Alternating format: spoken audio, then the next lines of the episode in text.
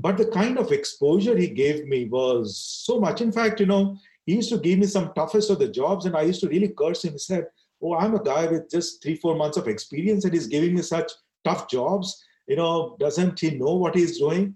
But now, when I look back, I think those things really, really made me what I am today. Caution.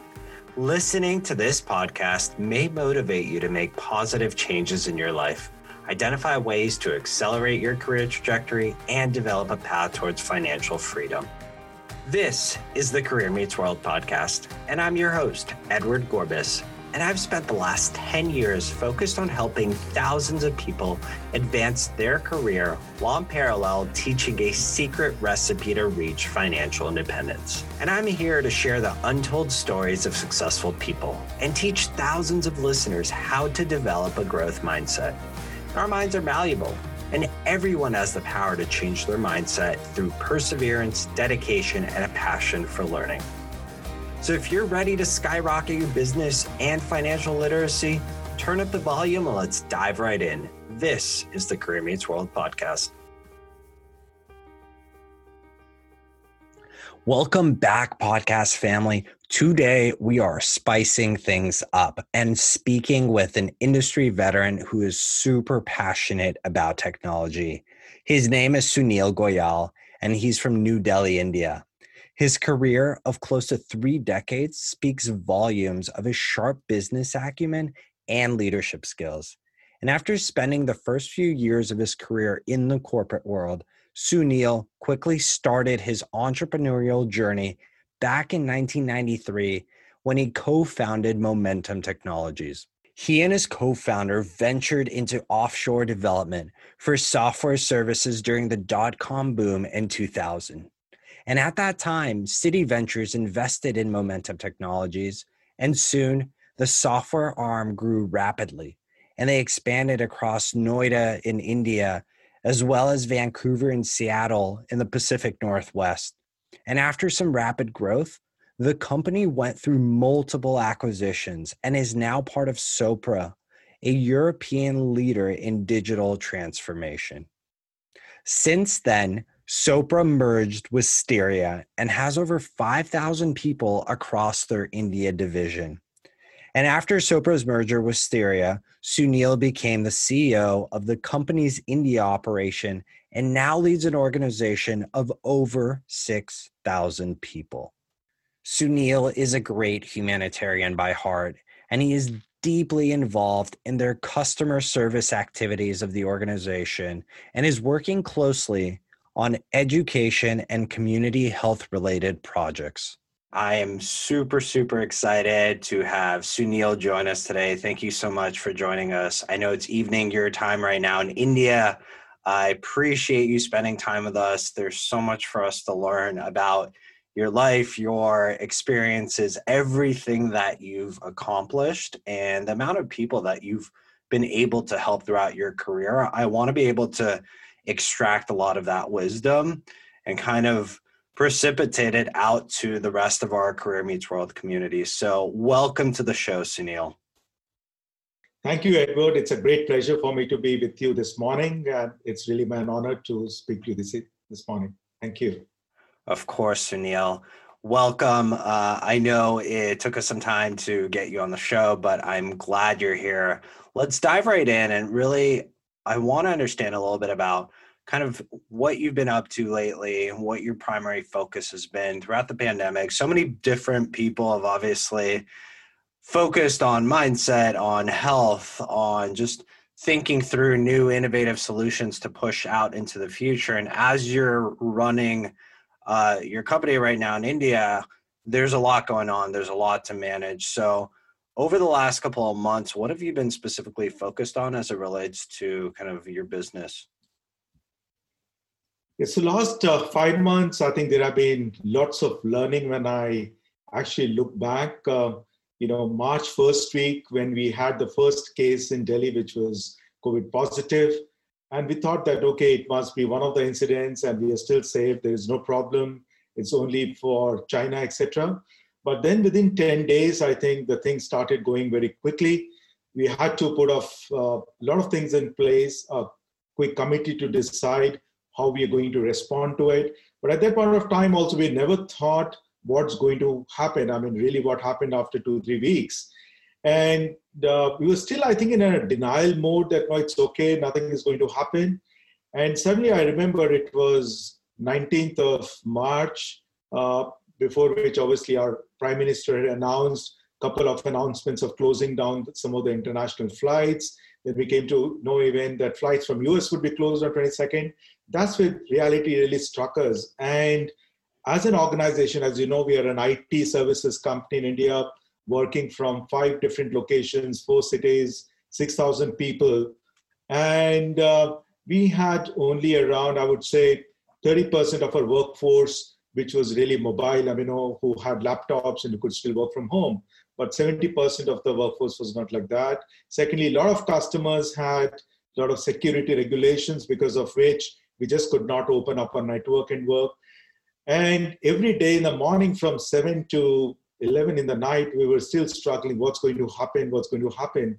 And then we had this announcement from our prime minister saying that what he called as a Janta curfew, which basically meant that for one full day on a Sunday, he's going to keep everything closed. And once that announcement was done, then this thought, oh my God, I, it, it's just not too far away. And that's where I think, you know, what we had been thinking of working from home for the last, I would say, four or five years. Every time we thought about it, something or the other came up and we could not do it. And those four, or five years, I think it really accelerated so quickly that within three days, we got laptops and brains, we got dongles, we got internet connections.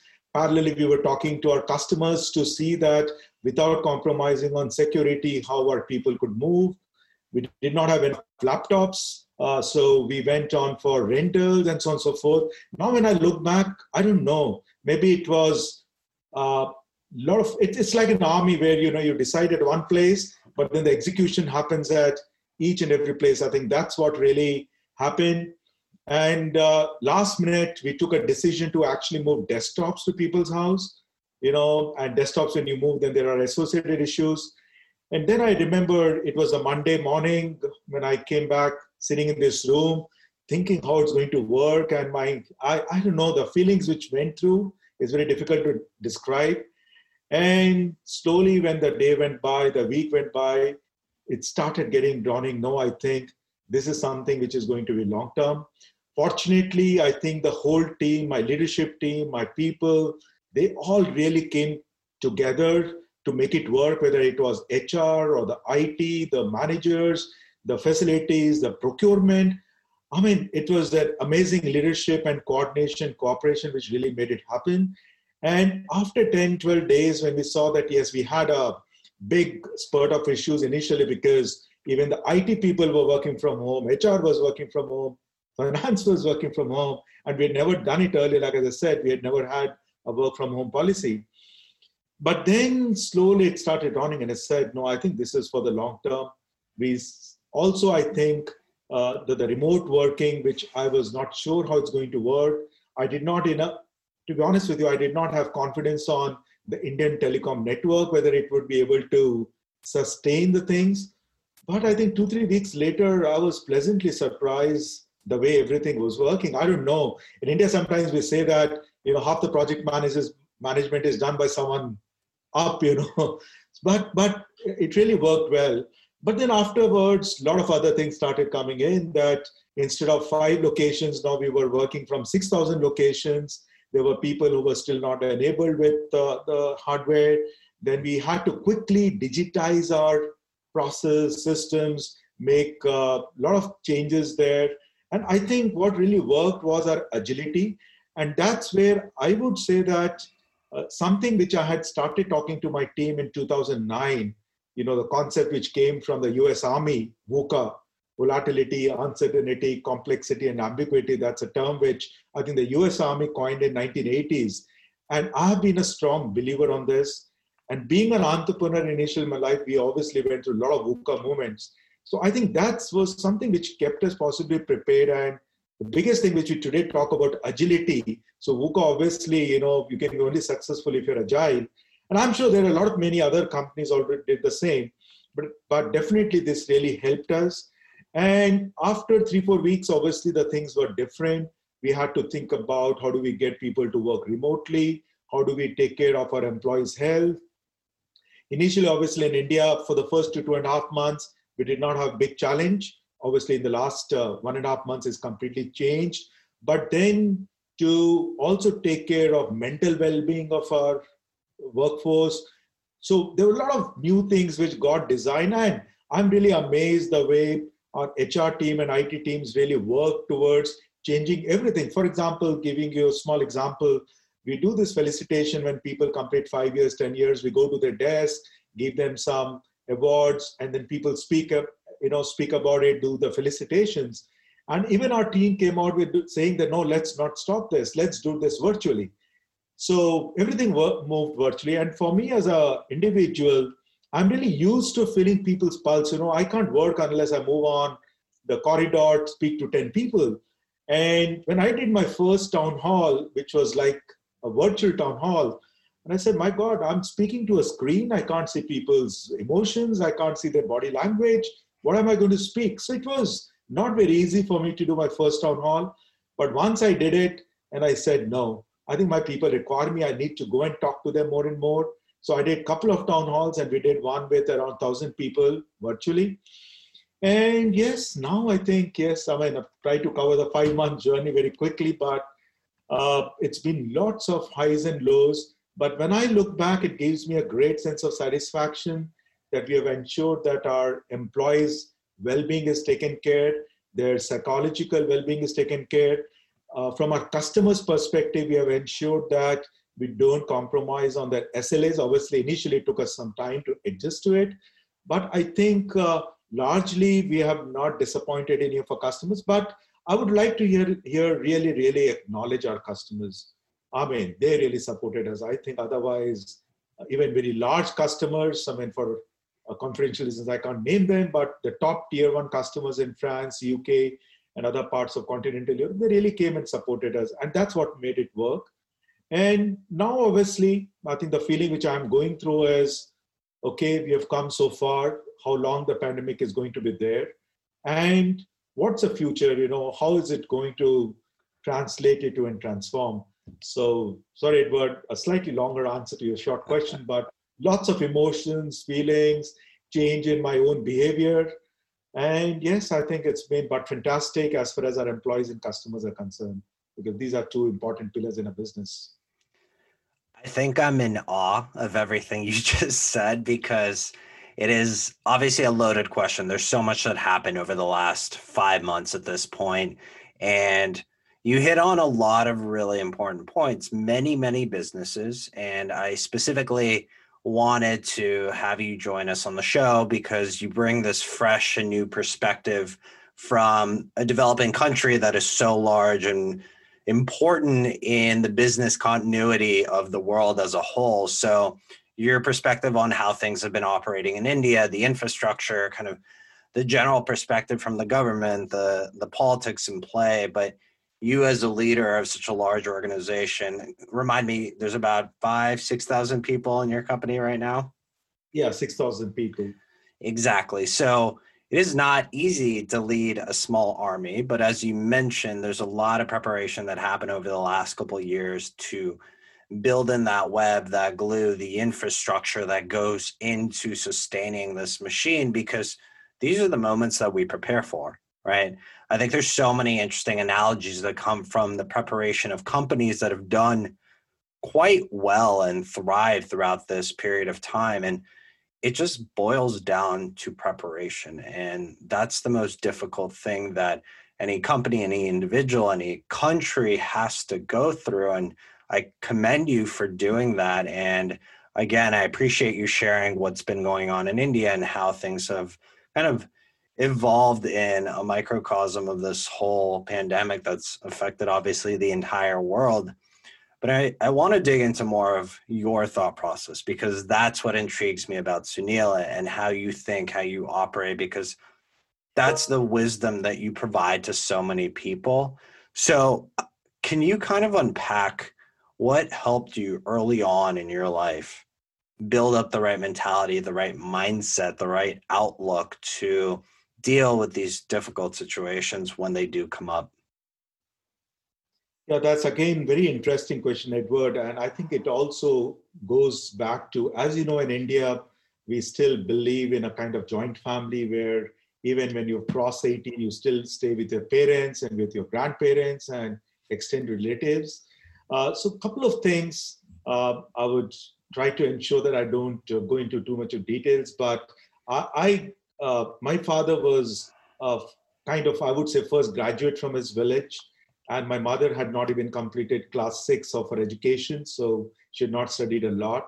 But then she got me and my two brothers and my sister. My brother is a phd in computer science from ut austin. My youngest uh, brother is a chartered accountant. Uh, my uh, sister did a master's in art so all of us did it and i graduated from iit roorkee so i think but what really i saw uh, was my family values. I've seen my father grow from at a very junior level to a vice president level just within 11 years. I saw the kind of hard work which he did, but also then I saw him struggling uh, through his career, but never compromising on his ethics and values.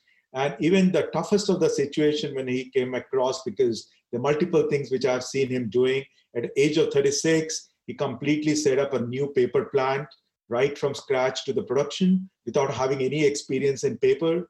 And then he uh, revived a sick meal. But during all these times, I saw that one thing what he really, really never compromised was ethics and values. And second is, yes, uh, in India, we're a God fearing country. We believe in hard work and sincerity and ownership, etc. But at the same time, you know, something which Gita, which is one of our like Bible for us. Uh, some of the principles really drive the behavior, and that's where we say that okay, let's do our best, and then let's leave the results to you know someone else, and not let's worry about the result. But let's put in everything what can what it can take without compromising those ethics and values. So this is one learning which I had from my family, from my social system, even from my education.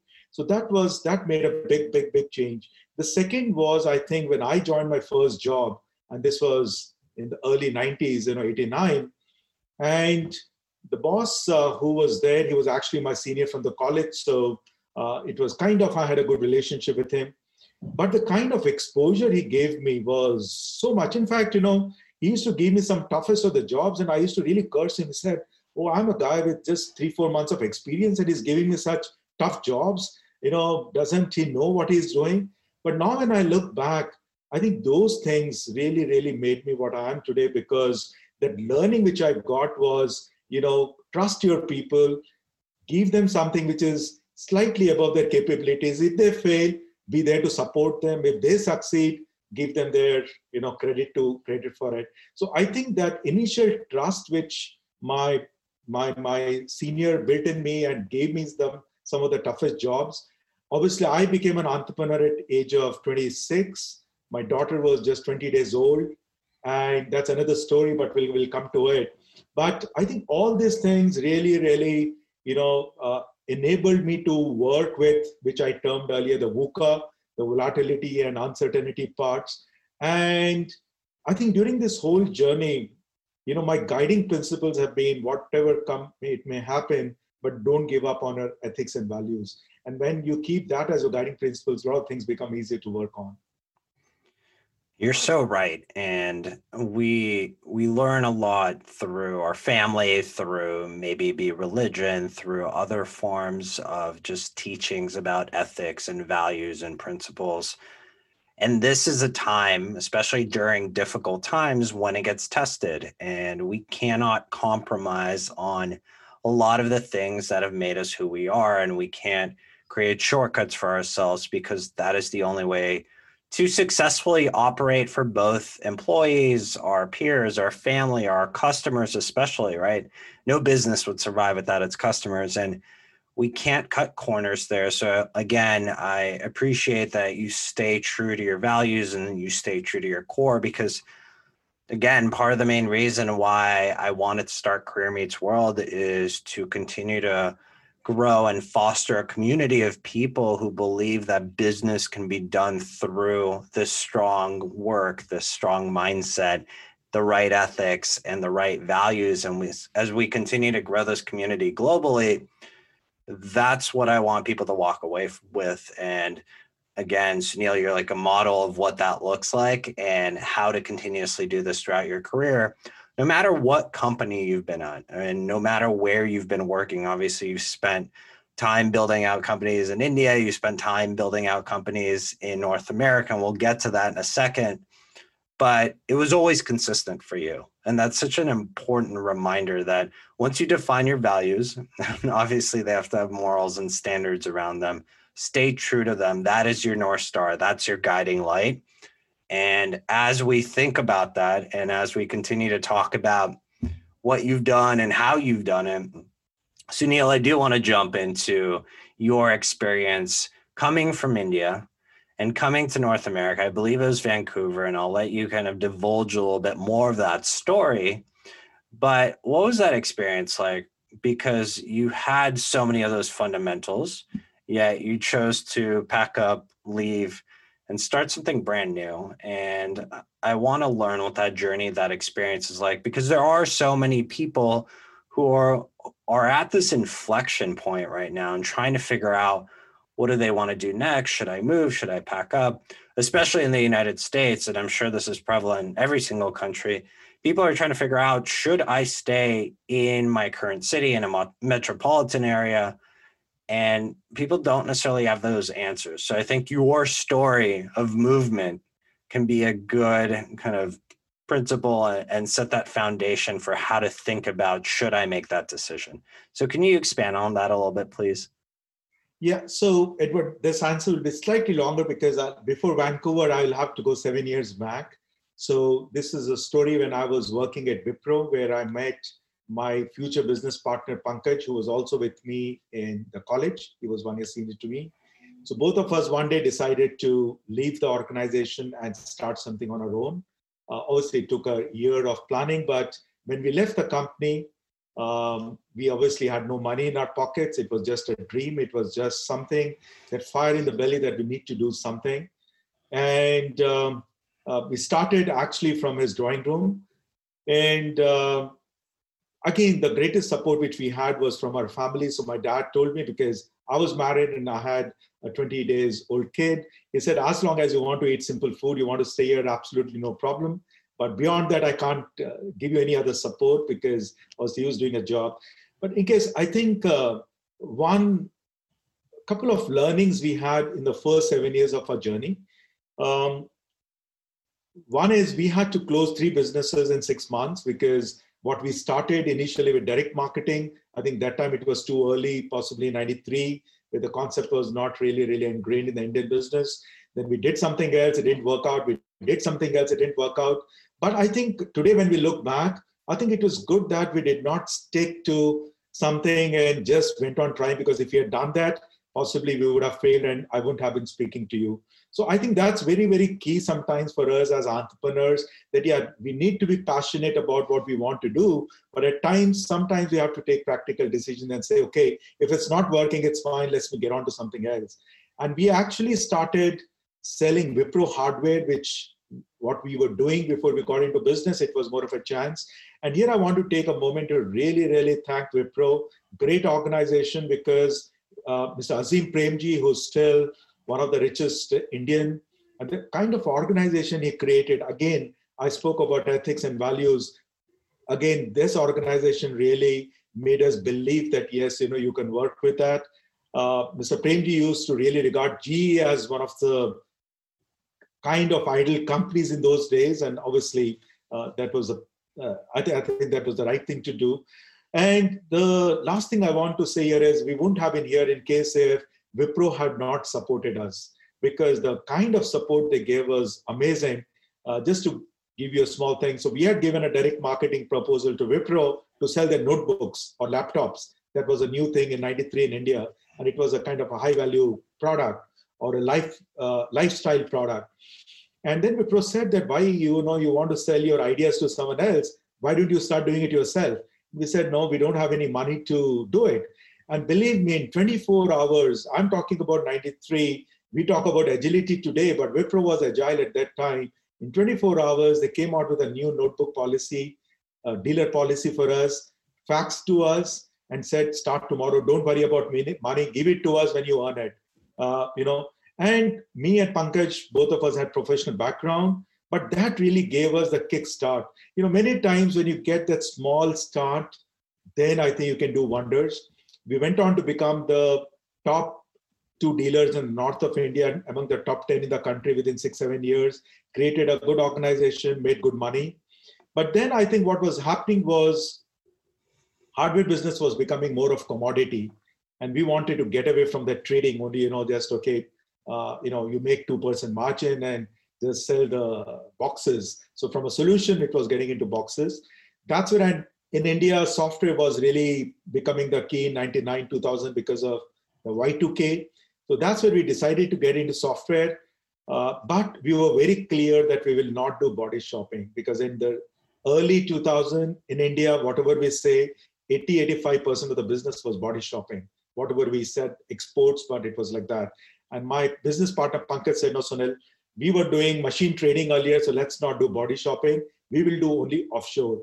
Now, when we look back, it was a great decision because um, when the 9-11 happened, the dot-com doom happened, anyone who had only body shopping business, it really came down. But for us, since we had an offshore model, we could survive. But just to take the story back a few steps back again. So when we started the software business, another third partner joined us. He was again from Wipro. And me and Pankaj had never written a line of code, but we knew how to run a business. And Pramod, who was a third partner, really helped us the whole knowledge on the software. And Pankaj started traveling to the US on business visas to see. And believe me, for the first six months, we got zero dollars of business. He was traveling, he used to come back, and he used to tell me that Sunil, you know, I'm making some thousand calls and not even a single person calls me back. It's a humiliating experience or an humble experience that you know you call people, you leave a voicemail, but nothing happens. But I think it's the same thing, you know, as an entrepreneur, you never give up. And I still remember when we got our first order from the US, it was $9,000. And I think we were above the sky. We said, oh, this is great. And we continued to work hard. Pankaj used to travel to US and come back. And that's when it was a dot-com boom period. So City Ventures, uh, we, we approached them through someone and then they decided to invest in us. So they only invested in the management team because we had nothing much to show. But uh, so they invested the money. And by that time, Pankaj had already got a, a PR for Canada. So he said, okay, now we have the money. We need to set up offices in North America and not a temporary one. So since he had a PR for Canada, he decided to shift to Canada. And his elder brother used to stay in Seattle. He used to work for Microsoft, and now he's also an entrepreneur. So Seattle was closest to uh, Vancouver, so that's where he decided to go there. And me and Pramod decided to stay in India. Uh, so we were looking after operations, me after operations, Pramod after technology, and Pankaj after sales and strategy. So that's the way our organization got created uh, across two different continents and three countries, Canada, US, and in India. And even in US in Seattle, we could hire a person who used to work with us in Wipro. Now, why I just want to mention about it, why Wipro made us dealers was the relationship which we kept with Wipro, the professional ethics. For example, when I was living Wipro, they told me, Sunil, instead of one month, can you stay back for two months because we have this, this to complete. And I said, fine, it's okay because I'm not leaving for another job. I'm living for starting my own business. So one month doesn't matter any much. Same thing, Pankaj left on a great relationship. And that actually paid us off because you know, the way they gave us the dealership without paying any advances or anything like this, it won't have happened. And then we got a lot of support from everyone at Wipro to give us those initial support because that's what is required some support and then you can jump up. And in the software, again, Vancouver was not a strategic movement, it was more of a chance because uh, what really happened. But when we look back now, it was a great thing for us to do because Vancouver, we did not have any Indian software companies. Most of them were on the East Coast in Toronto because Nortel and everyone was there. So we were able to go to this small and medium enterprises who were doing product development and we set up teams for them, etc. And uh, because we all came from professional background, uh, we ensured that we create the right teams for them. And so that's the way the whole business got created.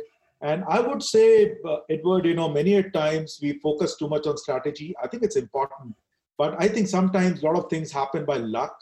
And if I look back, yes, we put in that hard work, we put in everything, but sometimes it's also right thing at the right time when it happens, you really kick off. So that's what I think really happened with us. That city investment came in right time, and then we set up our office in Vancouver. Uh, we got the initial, you know, uh, I would say the, the growth which came in the industry. And uh, today, when I look back, yes, I think what we did, never compromised upon was our employees, our customers. I mean, one incident I would like to uh, share with you. You know, when we were selling hardware business, so our it was my second or third order where I got an order for six laptops, and this was for the chairman and CEOs of one large company. It was called Usha Beltron. My delivery period was four weeks, and as it would have happened those days, it used to come from Taiwan and other places. Uh, six weeks, nothing happened. And I used to get a call from the person who placed that order on me, you know, at eight in the night, nine in the night. And I used to say that, oh my God, you know, why should I take this call? But I think this is something which I learned that whatever it may happen, never, never refuse a customer call. Hear him out, and then I think, you know, it will be okay. So we used to take this call from this GM, general manager at even in the nine in the night, allow him to vent it out, and then he used to say, I know, I know, it's not your problem, it's the guys or manufacturing and so on and so forth. And there are a lot of things which happened. Finally, everything got resolved in eight weeks instead of four weeks. And you know, we had a LD clause, late delivery clause there, where 4% was to be deducted. And I remember when I went to this customer to take my payment, he gave me the check and he said, Sunil, since in the contract I was supposed to deduct 4%, I've done this. I said, No, sir, it was your right to do it. Thanks absolutely not a problem. In the moment I said that, he gave me another uh, check which had that 4% money. And, you know, it's really, when you think about it, you start getting a bit emotional. But then he said, why I'm giving this is, I saw you and Pankaj never, never refusing a call, never telling me any lies. You told us exact status what it is there, and that really moved me. So that's the reason I'm giving you back your LD money. So I think this customer sensitivity, you know, that's really, really the key you cannot you have to be very transparent to your customers you have to have that customer support has to be you know what we call it as delight to the customer delight your employees. And if you get these two things right a lot of other things then obviously is is you know gets in place.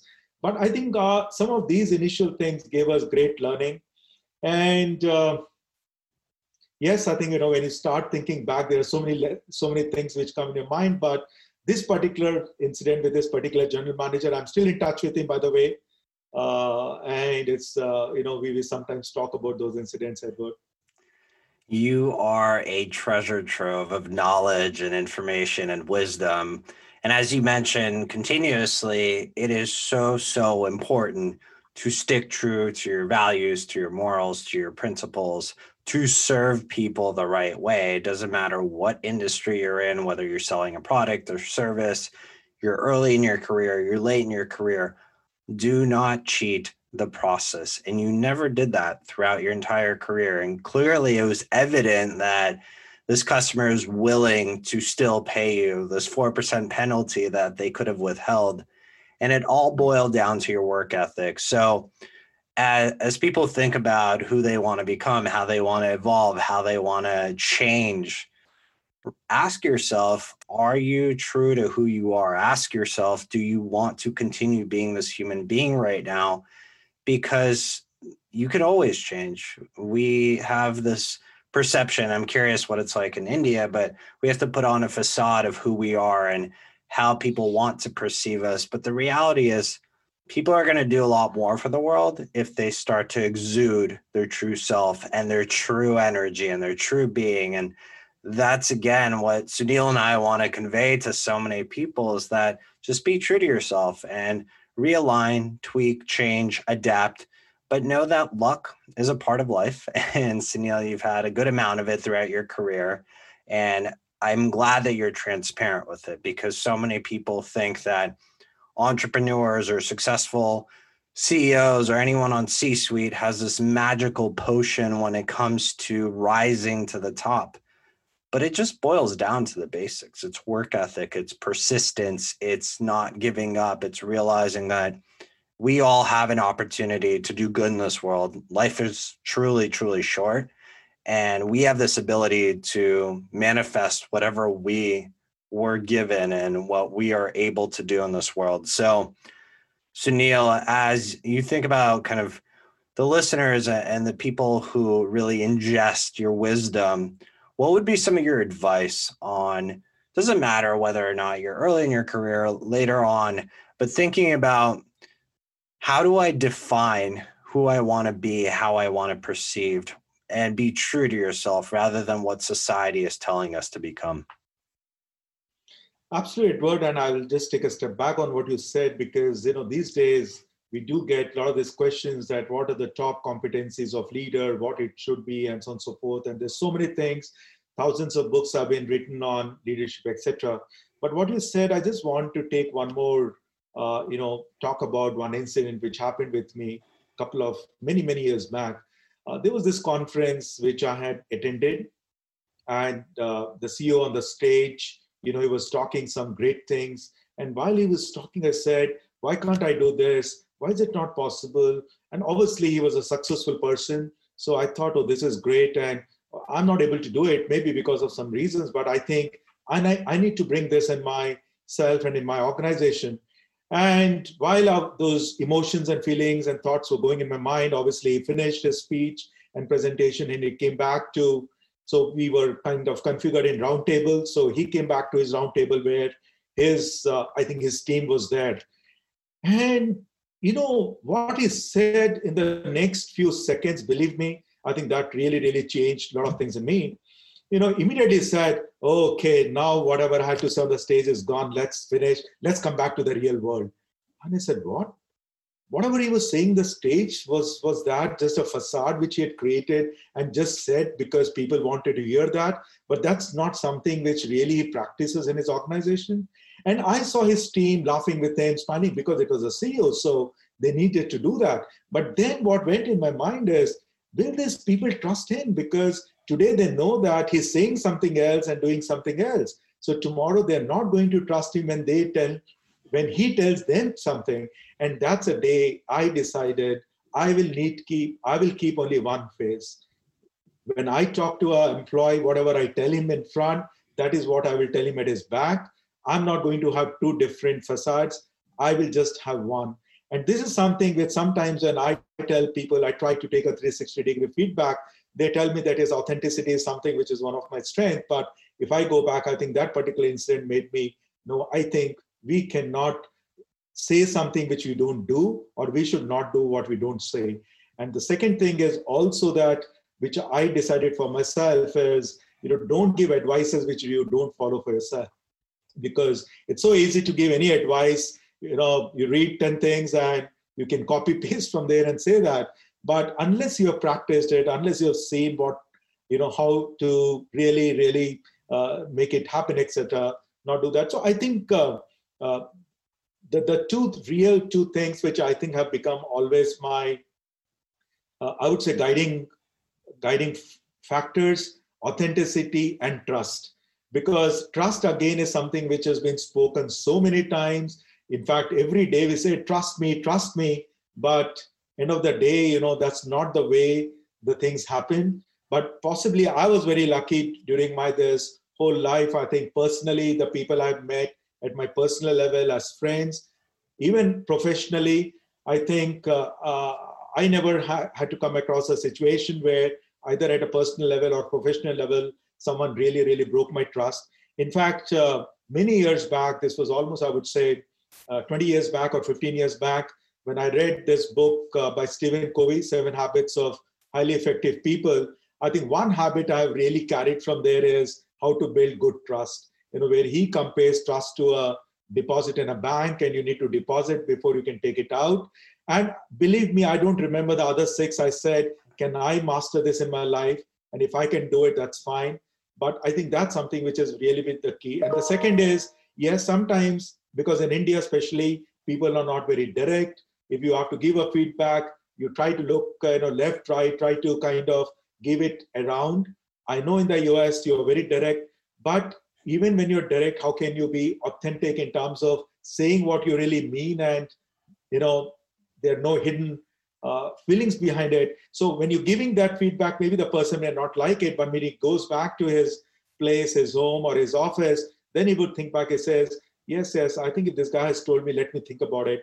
Because on the other side if anyone has given me feedback i've always taken it because the belief i have is only people who care for you would give you feedback. Because if he's taken out time and told you something that means he cares for you. So don't be defensive about anything anyone tells you. Absorb it go back. If you feel it is right you know implement it. If you feel it's wrong fine forget it. But don't be defensive. Don't try to start arguing with someone who gives you feedback feedback is something which is very very valuable and encourage your peers your juniors your seniors your family members everyone to give you that feedback because that's something which can really, really, you know, the learnings which you can have from there is far, far more higher than anything else. Absolutely. And what I would encourage people kind of carrying off from what you just said is look at feedback as opportunity, an opportunity to really figure out who you want to become, how you want to harbor that feedback and channel it into something positive. And of course, feedback is not necessarily reflective of everything that you personally do or you personally are. Sometimes it's a reflection of the other person, but more often than not, people cringe when they get feedback and because they're scared of a different opinion a different thought and I'll, I'll, be very honest there was a period in my life where i didn't want feedback and you feel almighty and you think you figured everything out. Nobody has it figured out. Nobody has it figured out. So for me, it was just a learning lesson that the more feedback I get, the better. Um, whether it was in my kind of corporate professional life, whether I was in college, whether it was my parents, and even now building out this business, there's so many things that I don't know. There are so many blind spots.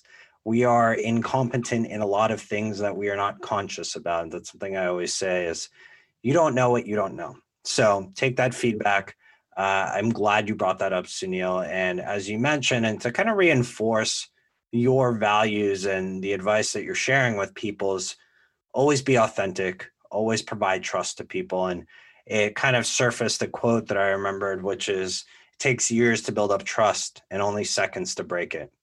So Absolutely. if one of your guiding principles truly is trust, then maintain it throughout your whole life. There is absolutely no reason to break it because it's so hard to build. And as you've gone throughout your career, you've built up trust with so many different people, so many different organizations across countries. You've worked at multinational corporations. That type of trust is difficult to build, but the only reason you're able to do it is because you're authentic the entire time. So, to to really think about your career and how you've been able to work across kind of different countries, different uh, languages, cultures. And part of what I want to extract from your experience is the complexity, the difficulty in working with different cultures. And obviously, look, in the United States, there are different cultures and it's a land of immigrants. But in India, there are so many different pockets of the country that have unique perspectives on life. They worship different gods. They look at different religions and they operate differently on a socioeconomic status. So, how did you learn to operate cross culturally, both within your country as well as kind of at an international level? Absolutely, no, that's a great thing, and this is something which uh, obviously I'm still learning it. But I can't say that I have mastered everything. But there are two, three facets of it. One is, I think, you know, in terms of how things work. So, for example, initially for the first, um, um, you know, 11 years of my career from 89 to 2000, I was mainly working in the Indian businesses, you know, domestic business as we call. And here it's very common that someone gives you time of 9:30. Uh, he won't even come and meet you at 9:45. And when he finally meets you, possibly doesn't feel even sorry at this. And that's something, you know, though it's, I decided to stay in India and I'm very proud of the Indian culture. But, you know, IST, which is the Indian Standard Time, sometimes we call it as Indian Stretchable Time. So I was used to it and it was fine. And I still remember when I went to Vancouver for the first time in 2000, 2002, and I was staying at my business partner's house, and we had a meeting. And uh, so I was having my shower, and suddenly I see a knock on my door, and my business saying, "Please get ready fast. We're getting late. Metro will be coming at 8:23." I said, "This guy must be joking. 8:23. What does it mean?"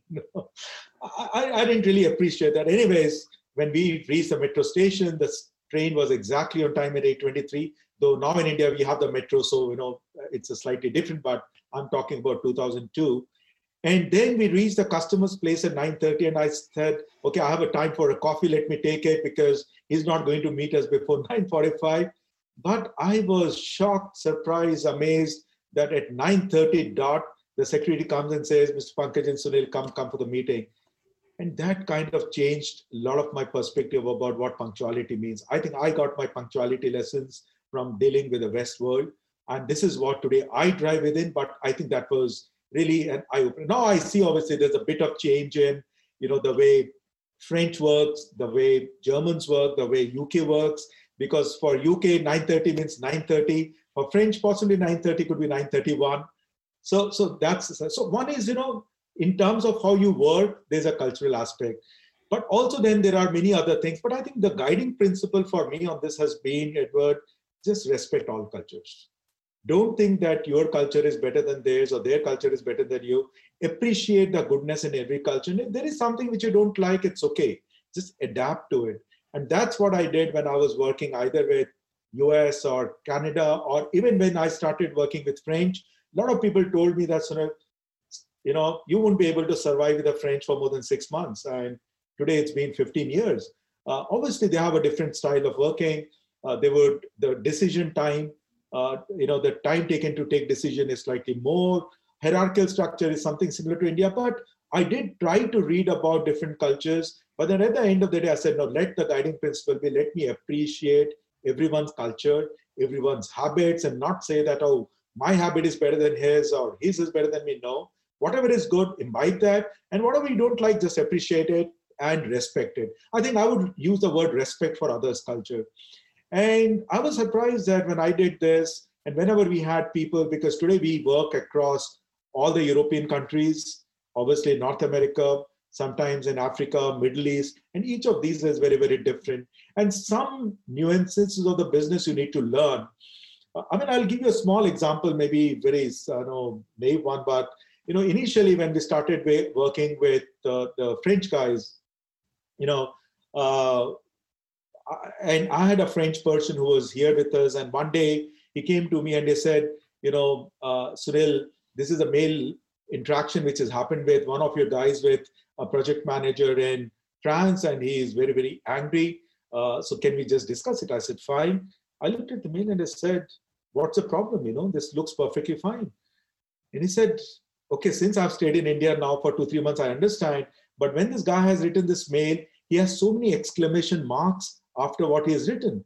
And the French would take this as shouting. I said, no, he was expressing his happiness. It was not shouting. But he said, no, the exclamation marks are taken by French as shouting. And, and then if you write anything in red, again, it is taken as if you're angry. And French normally would not, uh, you know, do this. The second was in India, which is more driven, I would say, by the American system, where you know the reward and recognition, we really, really like it. Whereas in France, if you do a good work, you know, your manager would not even come and tell you that you've done good. So, right or wrong, but that's the way they work. You're expected to deliver the best, and that's it. There is no emotional, uh, you know, outcome after that. They won't even come and tell you that thank you for doing a great job. Whereas my person here was expecting that, you know, please, please tell me if I've done good. Write me that. So then we started you know doing things like working with indians working with french working with uk and we did a lot of those cross cultural but very early i think first is i try to change myself a few things like i spoke about that punctuality and try to learn few things and whenever now i meet a person of a different nationality i would go and ask him okay you know i just want to be very, very open and say that I don't know nothing. Just tell me some things which you don't like, something which you like. And if you find me doing something wrong, please feel free to tell me. And being that open and honest, I think helps. And I would like to also maybe uh, just talk about one more incident. You know, uh, in 2015 was the first time when actually I visited the US because before that I was only going to Canada and to uh, France and other parts of Europe. And in US, I'd gone to, uh, you know, my son was joining UT Austin, so I'd gone to drop him off. And I was staying at my friend's place in Dallas. And they were Indians, but they had been staying in Dallas for last 15, 16 years. And the first thing when I went there, I said, you know, can you tell me what are do's and don'ts staying in this house? And they looked at me and said, you're the first person who's asking because any of our friends and families who come, they just take things for granted. And then they told me, you know, you need to do this, you don't need to do this. For example, even a simple thing like in India, when you go to a toilet, you know, it's all wet, whereas in West, it would be all dry, right? Sometimes you think this is such normal, simple thing. Why can't you understand? But no, this is the way we have grown in India, and whereas in West, they have grown in very, very differently. So I think uh, being open to ask something which you don't know that helps you to appreciate the other person's culture. And I think we should respect everyone's habits, eating habits, talking habits, and everything else. And if you keep that as a guiding line, I think it is very easy to work with any culture. And the trust factor, Edward, I saw that whether it is Japanese, I've worked with them as customers, French, Germans, UK, North America, Canadians, and US. I think, you know, this is similar everywhere. And that comes from what you deliver, what you do, what you say, etc. But I think this is a common thing which links across all cultures.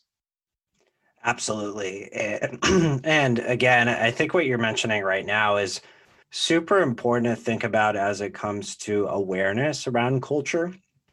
You brought up the fact that even traveling to Dallas and seeing uh, people who are also Indian but have assimilated maybe a little bit more to American culture exactly. have different values, have different principles, but at the root of it, your approach and the approach is so, so important was to go into that situation with respect. And as anyone in their career, whether you have or are going to start working internationally or even within your own country, knowing that there are people of different cultures, understand that they have different practices, different principles, whether it be as at a cultural level or at an individual level and again, treating those people with respect, approaching the situation the right way is the only way to operate and really succeed in working at a multinational company or working internationally with customers and with coworkers as well. So please keep that in mind. Sunil, thank you so much for sharing that. And as always, and as we near the end of our conversation, we make sure to put every single one of our guests through the hot seat and ask you some fun and challenging questions. So, Sunil, are you ready? Okay, yes. Let's do this. So, we'll keep this relatively light, but I do want to make sure that uh, we learn a little bit more about you. So, Sunil, I can only imagine that you've acquired a lot of your knowledge through either reading or maybe even podcasts nowadays. What are some of your favorite books and or podcasts? Yeah, so podcasts have done slightly lesser, so it's been mostly through books and uh, uh, as well as my mentors. In India, we have this guru shishya principle. So I think uh, my first boss is still my mentor. My dad, with whom I still stay, is my mentor. And yes, there are certain books which have made an impact. In fact, as I mentioned about Seven Habits of Highly Effective People, uh, Good to Great by uh, Jim Collins, and uh, there are many other books but i've also in the later part of my career engaged with some coaches uh, in fact there have been three different coaches i've had in the last 15 years and i think i've learned a lot from them i've also learned a lot from my own chairman who's the founder of this organization and at the age of 84 the way he's committed to his business is something amazing to learn and i think at top of all this which i mentioned at the beginning edward uh, the principles of Gita, uh, which I think has been. I mean, I've actually just started reading the book. It's not going to be easy, I know, because it's in Sanskrit, but uh, translated into English. I've just started reading it. I've just read one chapter, but the principles which are there, I think, has been something from which I've learned, which is do your best and leave it, leave the rest to the things. I mean, in India, we believe a lot on destiny, we believe a lot on karma. Uh, but I think these have been something my guiding principles. So my learning has come through from the mentors, it's come from books, and it has come from my colleagues and people whom I see around. And I think from there I learned. Podcast is something I think I'm going to start with. Uh, I'll I'll definitely share some recommendations on podcasts with you. But thank you for sharing those books. I'll I'll make sure to check them out and share them with our audience as well. Um, there's so many different ways of learning, so I appreciate you being transparent there. Number two, uh, more lighthearted. Just curious, what are some of your favorite TV shows that you're currently watching? Uh, so that's again something which I, you know, did never developed a lot of um, I would say love for them. So uh, though my I, I, see my daughter and my son, you know, really they have some of their favorite TV shows. So I never got attracted to it. So it's mainly the CNBC news channels, which I end up, uh, uh, you know, saying. And maybe during our entrepreneurship period, which was the first 15, 16 years, it was like 15 hours to 18 hours of work.